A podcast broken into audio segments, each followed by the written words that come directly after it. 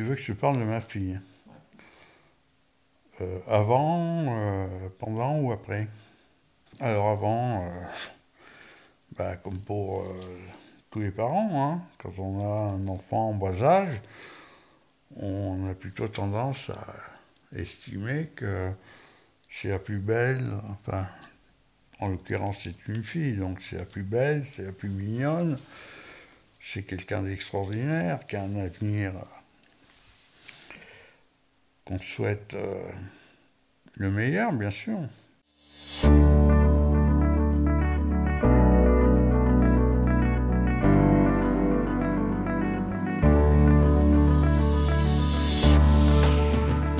C'est quelqu'un que tu forcément croisé. Épisode. Bernard, il y a des gens qui sont durs.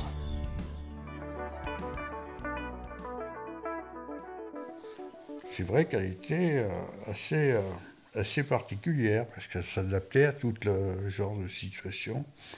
Elle adorait voir mes parents. Bon, euh, là, c'est, on peut dire, mes parents commerçants à Valency, ils tenaient un, magasin d'alimentation. elle prenait le siège où, où s'installait ma mère devant la, la machine à compter et elle faisait euh, des additions. Alors des fois, il y a des clients qui se retrouvaient avec des additions assez importantes. et ça les faisait beaucoup rire. Bon, il y avait, quelques, quelques personnes qui venaient le dimanche matin pour la voir, elle. Quoi. Puis il se trouvait qu'elle avait un peu de moi, parce qu'elle aimait beaucoup rire, elle aimait beaucoup plaisanter, elle était très ouverte. Voilà. Et euh, à, l'école, euh, tout se passait bien, c'était merveilleux. Hein. Il y avait des habitudes qu'on qu'on avait mis en place. Donc, donc elle à l'école le matin. Alors, elle adorait ça. Et elle avait beaucoup d'amis, des copines, tout ça. Ça se passait vraiment bien. La grand-mère de Montluçon l'a récupérée, la faisait manger, elle faisait la sieste chez l'arrière-grand-mère. Et euh, ma femme l'a récupéré euh, vers 6 heures, elle est sortie de son travail et l'a ramené à Domira, où nous habitions. Et moi, j'arrivais vers 6h30, donc on reconstituait la, famille. Les jours euh, où il n'y avait pas école, c'est la voisine qui gardait Charlotte. C'est-à-dire que nous, on partait de la maison, chacun de notre côté, à, notre travail. Et la voisine, la nounou, Josette, euh, venait de temps en temps voir si euh, Charlotte était réveillée. Et quand elle, euh, bon, quand elle entendait un peu de bruit, puis quand ça arrivait une certaine heure, elle la réveillait ou elle rentrait dans la maison, puis voilà, quoi. Elle s'occupait d'elle, elle l'emmenait chez elle.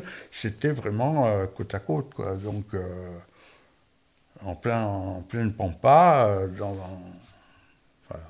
la campagne, et c'était super, parce que nous, en fait, elle récupérait euh, Charlotte et, son chien, quoi. aussi. Ça faisait partie de l'équipe.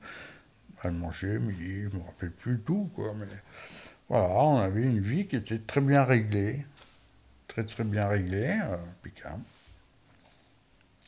ça, alors, euh, ouais, c'était les jours heureux parce que, voilà, le malheur est arrivé alors qu'elle avait 4 ans. Et euh,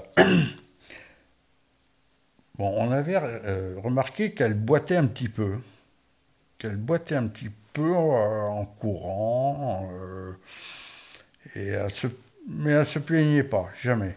Bon, quand même, au bout d'un moment, ça nous a un peu euh, interpellés parce que elle laissait traîner cette jambe. Et puis moi, euh, un jour, en l'habillant un matin, j'ai senti une boule en haut de la jambe. J'ai dit, bon, bah, si, euh, si tu veux, il faudrait l'emmener voir le docteur Godon à la clinique. Ce que mon épouse a fait, Et euh, j'ai reçu un appel téléphonique à mon travail en disant Bon, ben voilà, il faut que tu passes à la clinique en revenant, ton travail. J'ai fait, mais bon, en toute. Euh, j'avais absolument aucune conscience de ce qui m'attendait. Et là, j'ai vu le docteur Godon, qui était responsable du service pédiatrique. Il était blanc. Mon épouse m'a dit, euh, le docteur est pas, pas bien, quoi. Et euh, il semblerait que ça soit assez grave. Quelques minutes plus tard, après euh, les premiers résultats, il nous a dit il vaut mieux l'emmener à Clermont. Elle serait mieux pour, pour avoir de, subir des examens plus importants, plus poussés. On dit, vous ne pouvez pas les faire là. Ah, ils ont dit, ben non, c'est mieux là-bas. Et ça se passe où? Ben, Au centre Jean Perrin. Bon, voilà. Comme ça, on a tout de suite compris, quoi.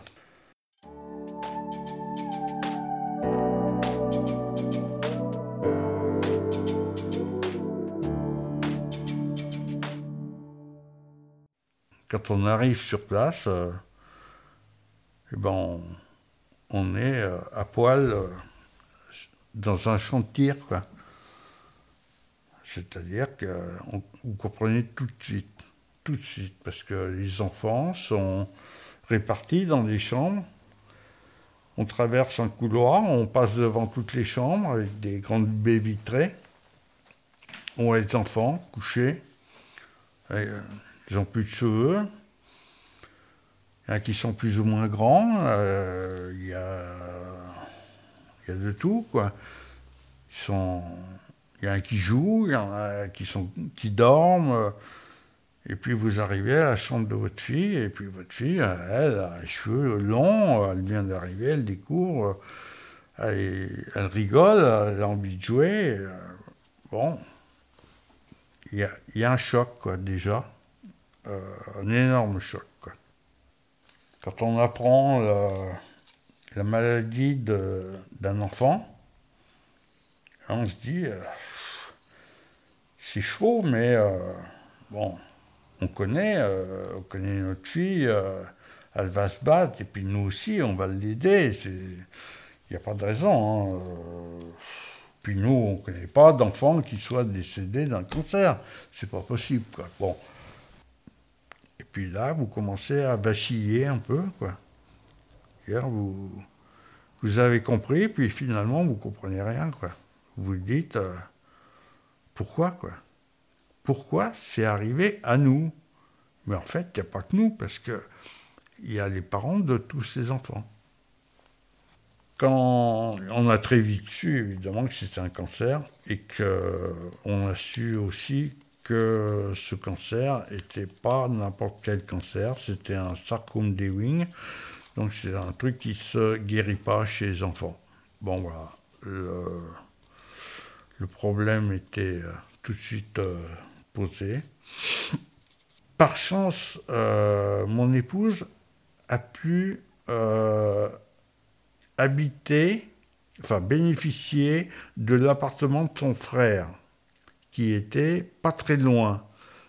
Elle travaillait à l'époque euh, dans un établissement en tant qu'éducatrice euh, spécialisée.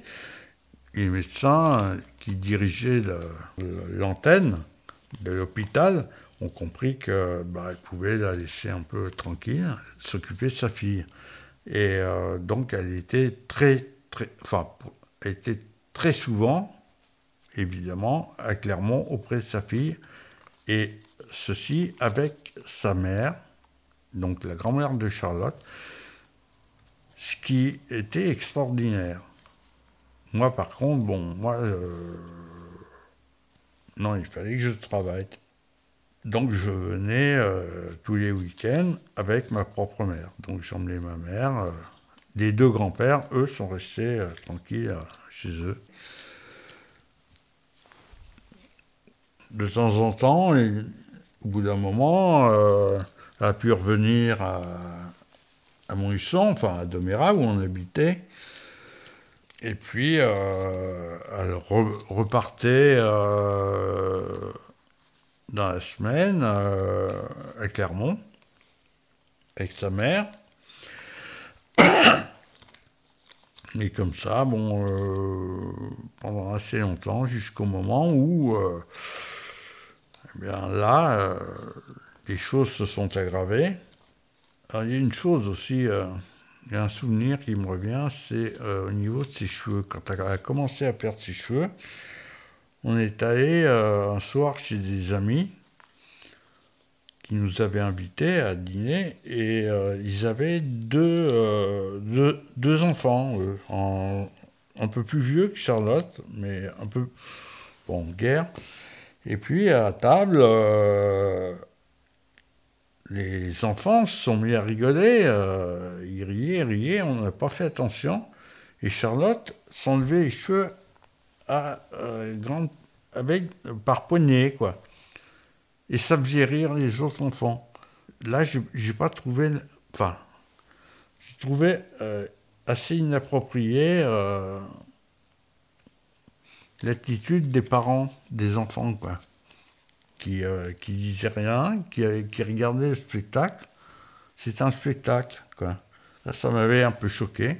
Bon, ça, c'est un petit détail. Hein. Mais ça, des détails comme ça mon épouse, qui était tous les jours, tous les jours auprès d'elle, en a connu évidemment un enfant. Euh, un enfant euh, ne réagit pas comme un adulte. Et euh, elle a, moi, je, me rendais compte en fin de semaine, quand je la voyais, et je, je voyais avec plus de recul, et je me rendais bien compte que cette gamine, elle vieillissait beaucoup plus vite qu'une une enfant normale. Je me disais, mais elle comprend tout, quoi. Les réflexions qu'elle faisait, mais toujours avec cette douceur, euh, puis cette, cette envie toujours de rire, de, de, de s'amuser. Dès qu'elle était en forme, elle s'amusait. Par contre, euh, quand elle avait mal, elle disait rien, mais elle se bloquait. Donc on comprenait tout de suite que là, ça n'allait pas. Quoi.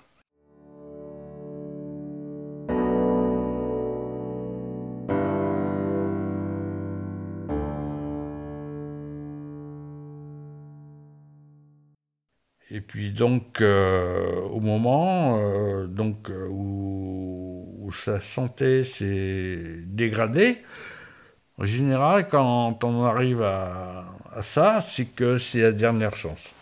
Donc c'est euh, parce qu'on apprend vite hein, sur les euh, sur la façon dont on dont on traite les cancers, hein, on apprend vite. Donc euh, ben voilà, c'est arrivé le moment de la greffe de moelle osseuse.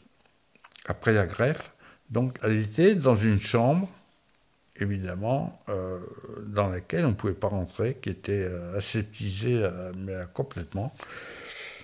C'est-à-dire que seules les infirmières pouvaient rentrer et elles devaient s'équiper pour pouvoir rentrer parce qu'elles étaient au niveau globule blanc à zéro. Elle n'avait aucune défense immunitaire. Alors là, vous êtes en attente Bon, elle, était pas malheureuse parce qu'elle, elle avait la, euh, la, vitalité. Elle est restée évidemment euh, couchée pendant quelques, euh, une journée, deux journées maximum. Et puis après, c'est relevée et, tout de suite, elle a commencé à jouer. Et, et nous, elle nous parlait en branchant un micro. Et nous, on parlait en branchant un micro aussi à l'extérieur ça donnait quelque chose d'assez irréel, quoi. C'est-à-dire que pour moi, ça me donnait l'impression qu'elle était déjà partie, quoi. C'est inhumain, ce truc-là. C'est inhumain. Là, je me suis effondré complètement. Et, euh, mais elle, au bout de quelques jours, eh bien, elle a repris. Et les résultats sont tout de suite venus. Euh, elle, elle reprend des globules blancs Donc c'est le bon signe. La greffe a pris. Les globules en montent. Comme ça, rapidement.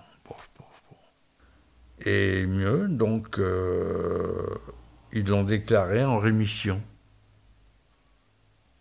Ça se passait à l'époque où euh, il y avait un médecin euh, qui s'occupait d'une action, enfin bon, euh, d'un bouquin qui s'appelait L'Arc et qui vivait de dons pour le, cancer. C'était très très important. Et le docteur qui était à la tête de ça s'appelait le docteur Rosemary, qui a été arrêté dans le même temps parce qu'il a détourné des fonds, mais euh, il n'a pas fait semblant. C'est-à-dire que c'était par des, millions, c'était des sommes phénoménales. Et euh, le jour où, a été, où ma fille a été déclarée en rémission, il y a une équipe de l'ARC qui est venue faire un reportage ils ont fait des photos et tout ça avec, euh, avec sa petite chienne, etc. Et elle a fait la couverture de l'arc, comme ça, en plein milieu du scandale, justement. Et euh, lorsque le magazine, le, oui, le magazine euh, où, elle, où il y avait un gros reportage sur elle est sorti, euh, correspondait au jour où euh, ils, ont, ils ont déclaré qu'elle avait rechuté. Quoi. Donc euh, moi j'ai tout de suite téléphoné à, à l'ARC, ils m'ont dit, bon, on le retire du marché, bien sûr, tout ça.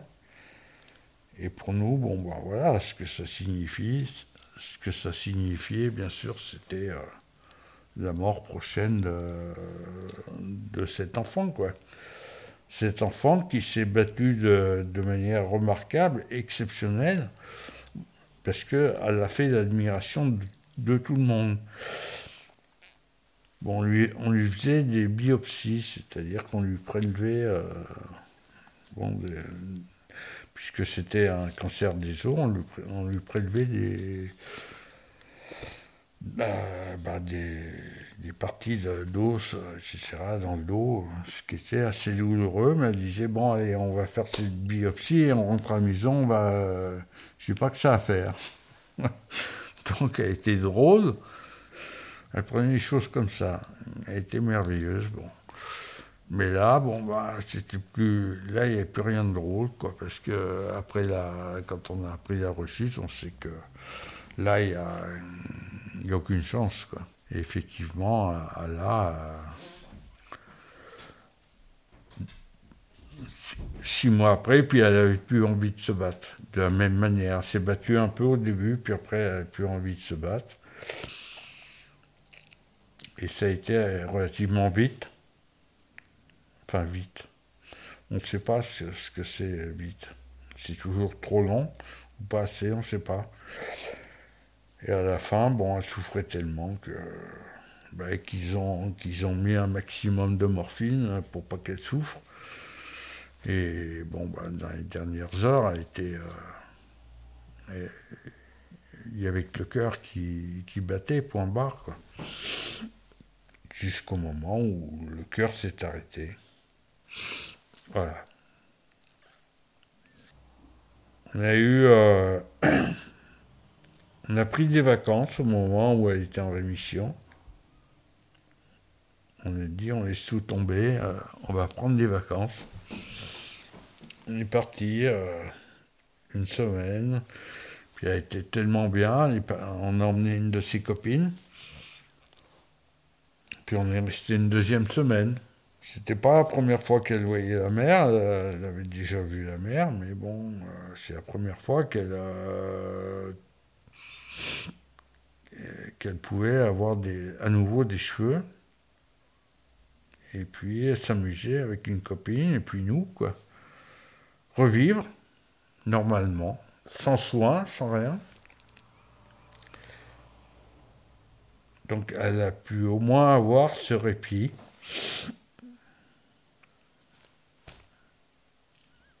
un peu court, bien sûr.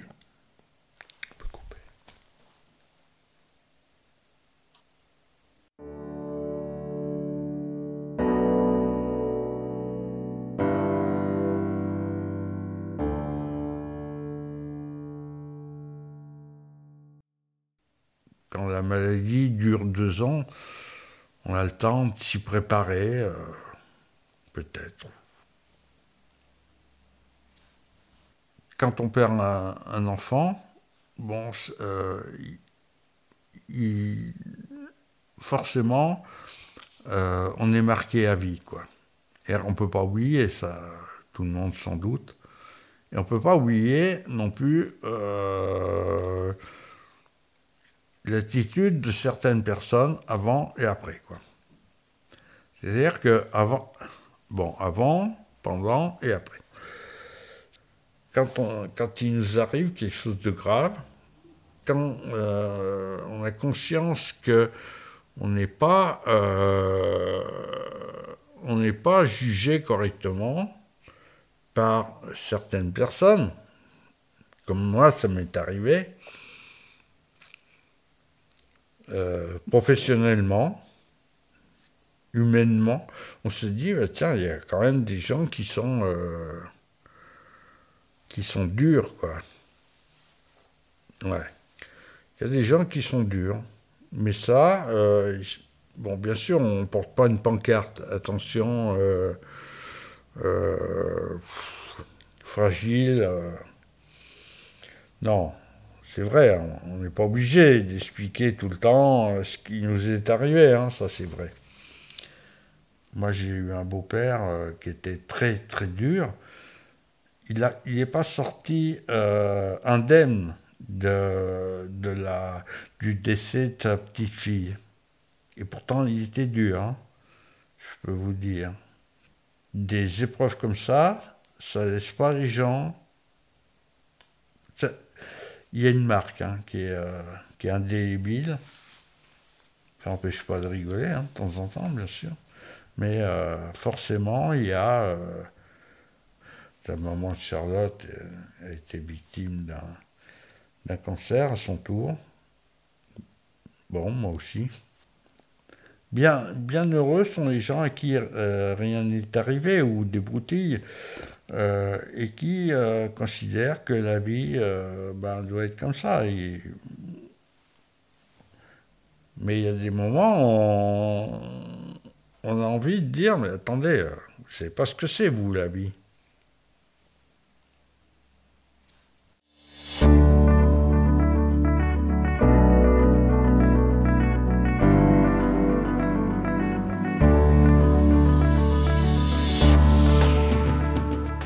C'est quelqu'un que tu as forcément croisé. Un podcast réalisé par Sarah Patier-Cagny et Catherine Toyer. Musique Francis Larue. Une production Lila Nanda dans le cadre du projet Mythologie, les voix d'une ville. Janvier 2022.